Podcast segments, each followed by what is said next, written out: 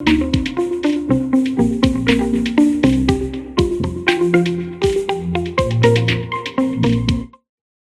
right, so hello everyone. My name is Gabriel Natucci. I'm a PhD student in game design here in Brazil, and I'm going to present our study, the experience dynamics and artifacts framework towards a holistic model for designing both serious and entertainment games.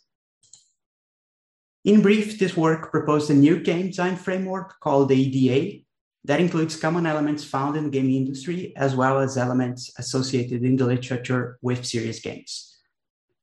We'll first look at the motivation for this work, followed by methodology and theoretical background. Finally, we'll present our EDA framework, its advantages and limitations as well. Traditional approaches divide game design efforts into two main categories uh, entertainment games focusing on commercial and emotional value, and serious games whose purpose is other than just entertainment and are typically associated with pedagogical applications. In general, there's little convergence between these views, and serious games as a whole are considered mainly through the lens of knowledge acquisition and behavioral changes. To give you one example of the entertainment uh, game design framework, I think the most famous one is the MDA framework, which stands for mechanics, dynamics, and aesthetics. Regarding serious games, one framework that attempts to bridge the gap between entertainment and learning is the DPE, which stands for Design, Play, and Experience. It explicitly includes learning and pedagogical elements into account, which are highlighted here in red. However, this view is still separate from traditional game elements, such as mechanics, narrative, or even emotions, as you can see here. These separate approaches to game design have led to various challenges and limitations. Several studies highlighted these limitations, such as the fact that most used games frameworks propose a pedagogical goal, but very few are actually concerned with the player experience itself. Another pro- problem found in the literature relates to motivational challenges, with academics and game design experts stating that one of the greatest challenges in serious games is to create motivational experiences. And finally, educators in general struggle to combine and use basic game elements into useful learning experiences. So, to address this gap between learning and entertainment in games, we first reviewed main pedagogical approaches in serious games design found in the literature. We then reviewed and compared entertainment design frameworks and proposed a unified one that addresses learning holistically. This holistic view was also utilized to redefine the concept of a game itself accounting for both entertainment and serious views in a single definition. Regarding learning theories, the most common pedagogical approaches found in the literature was constructivism and social constructivism, which places the learner as an active information constructor. Learning in games in this context is considered through a set of learning mechanics, which are, de- are defined as dynamic operations based on pedagogical principles, typically tutorials, task repetitions, or even assessments in game. Through an analysis of systematic reviews, the most common and effective learning mechanics found in the literature of games were the creation of goals and challenges themselves, the presence of a clear feedback process, and also the presence of a scaffolding process, which is a constructivism process of learner support through guidance and instruction. Also, narrative and storytelling elements were present highly in the literature regarding serious games. After that, we reviewed four common game design frameworks found in the literature, including the MDA and the DPE previously presented. Most of the reviewed frameworks are based on the MDA itself and divide the gameplay process and design into five distinct components. Basically, they are the, the player model itself, or whether the player is taken into account explicitly or not in the model. The game's hedonic aspects, such as graphics, art style, and user interface. Player game interactions, which are typically called dynamics. And the game in game interactions, which are the game emergent behaviors or inner, inner dynamics. And finally, the game components themselves, like the game parts, so controls, mechanics, rules, levels, and so on. We also highlighted in this work whether the player experience and the designer experience are thought of as a linear or nonlinear process. Finally, based on this review, we found several common structures among frameworks, like the experience and dynamics elements, as you can see highlighted here. Thus, based on all of this, our main contribution in this work is the proposal of the EDA framework, which is suitable for creating both entertainment and serious games alike, based on the reviewed elements from the previous frameworks and on the common learning mechanics found in the literature.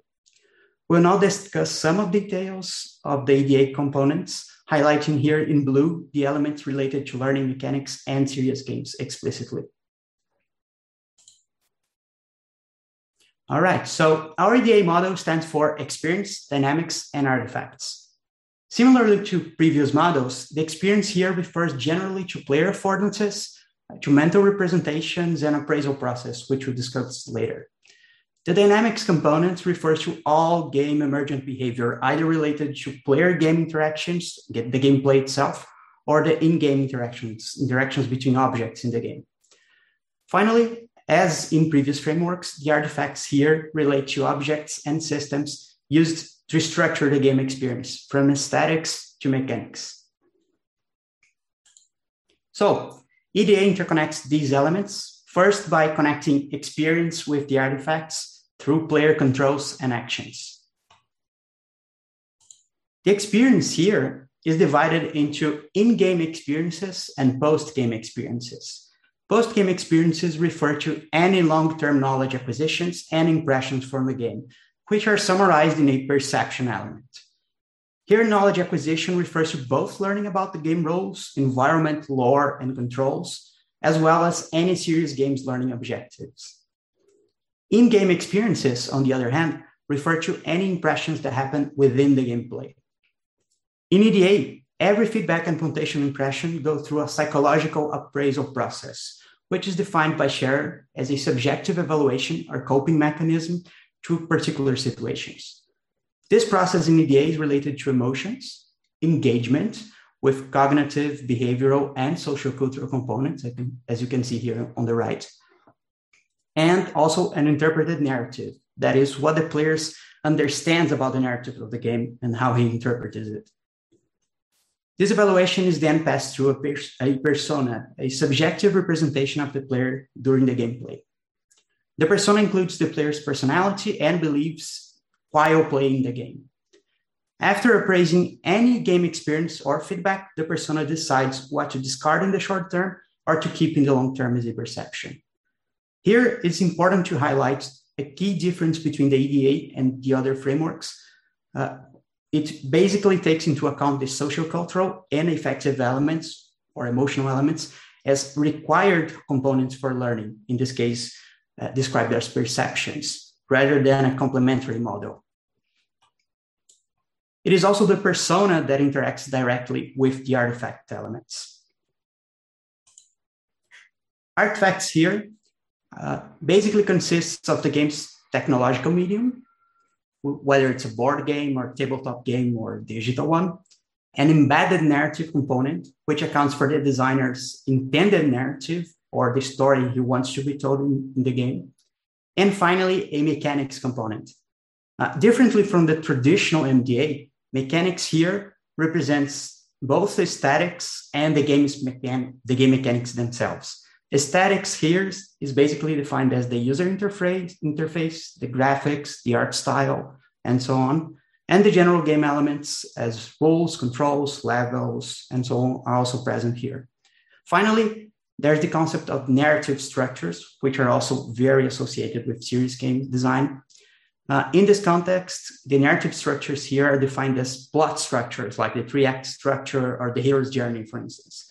So they're actually tools that enables the designer to create the game more effectively. Finally, the artifact relates to dynamics or creates an emergent dynamics during the gameplay process itself.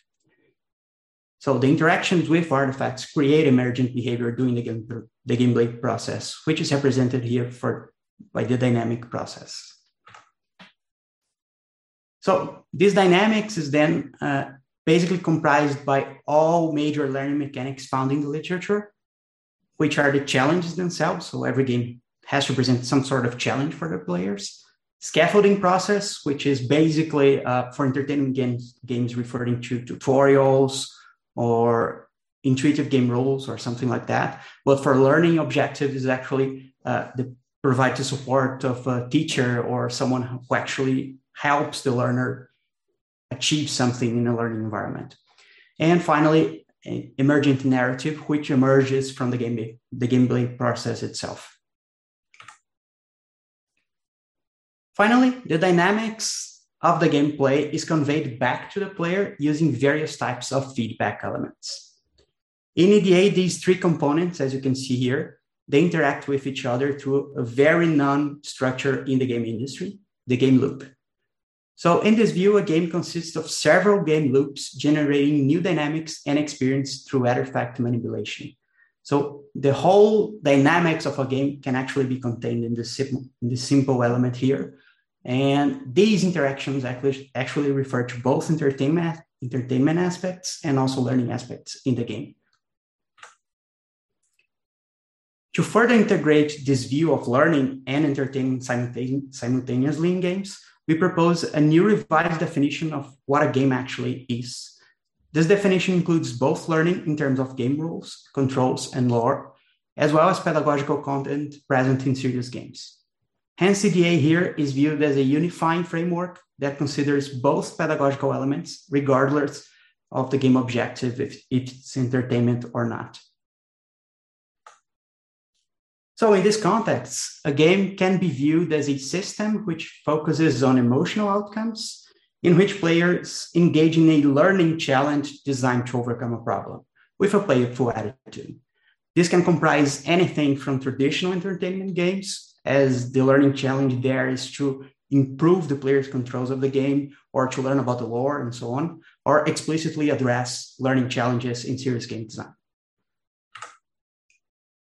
So, to summarize, some of the features in EDA includes the addition of learning as an integral part of gameplay, not as a complementary module, as viewed by traditional frameworks like the DPE presented previously.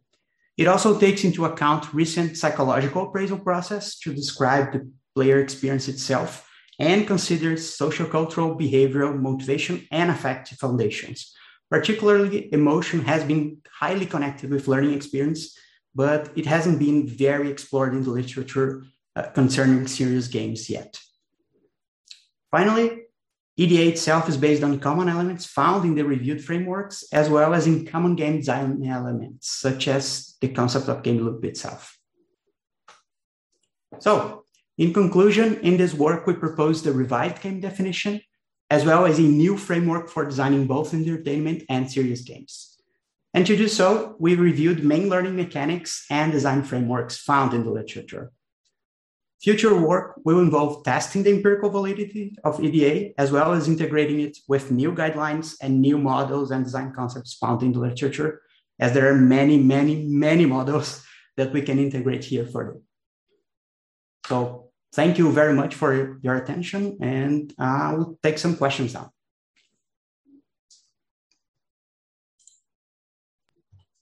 Yeah, so again, if you have questions for Gabriel, uh, make sure to write them in the Q&A. Um, but immediately it looks like Connor has a question in here. And uh, if you open the Q&A, you can read it. Oh, thank you. All right, so Connor, can anyone, anyone see this question or should I read it? Uh, read it out loud. All right. So Connor asked, was there a specific entertainment game or serious game that you referred to in mind as you built this presentation, or were you able to do this without actually thinking of an example in your head? Uh, so there were some examples, both from entertainment and serious games perspectives, uh, but not a specific one. I mean, we didn't have a goal as to reach uh, the modeling capability for some specific game or not we try to address the most generic components as possible. And actually, uh, future work will involve uh, maybe tweaking the model a little bit to further address specific elements or specific elements in particular games. So, thank you.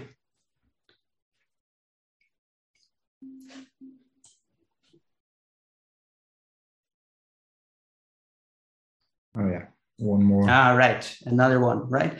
Uh, any titles you'd be able to mention so that I might understand better? Right, so let's go back. Okay, here. All right. So uh, on the top of my head, I'm not thinking about any type of game yet, but uh, let, us take Skyrim, right? I love Skyrim. So basically, uh, we can understand Skyrim from the perspective of these three elements. I mean, Skyrim provides a game experience in some form. Uh, basically, it provides also uh, learning mechanics. So when a player actually has to play Skyrim, gets to play Skyrim, he has to learn the rules, right? Which are basically the skill trees or how to attack or how to access the menu. It's not that straightforward, right? So if you take the experience framework, for instance, the experience element, you can actually uh, split these components. So uh, a game designer can think of what the player has to store in his long-term me- memory, basically the game rules, right? So the game has to be able to stimulate players in order to for them to use the controls effectively. So everything that concerns game rules has to be stored as a perception. In order to do that, he actually has to think about what are the emotions that a player goes through while playing the game. I mean, there's a reason why there's uh, no explicit menu in Skyrim, right? You have to press a key in order to do something. So it's to provide an open world experience more effectively. So this can be thought of as an emotional component for the experience that actually can be linked to, to the player learning better or specifically addressing uh, long-term knowledge acquisition in terms of game rules. So we can think of processes like that. Uh, similarly, the artifacts would be the game controls themselves. Like uh, when I when I press some button, what does it do? What buttons goes into the design of the game? So this is in the context of the artifacts. And finally, the dynamics in an open world basically refers to the uh, the NPC quests or how a player can stack these quests with each other. Uh, so this can be used as well to split the understanding of the game and better in, uh, design it or improve it.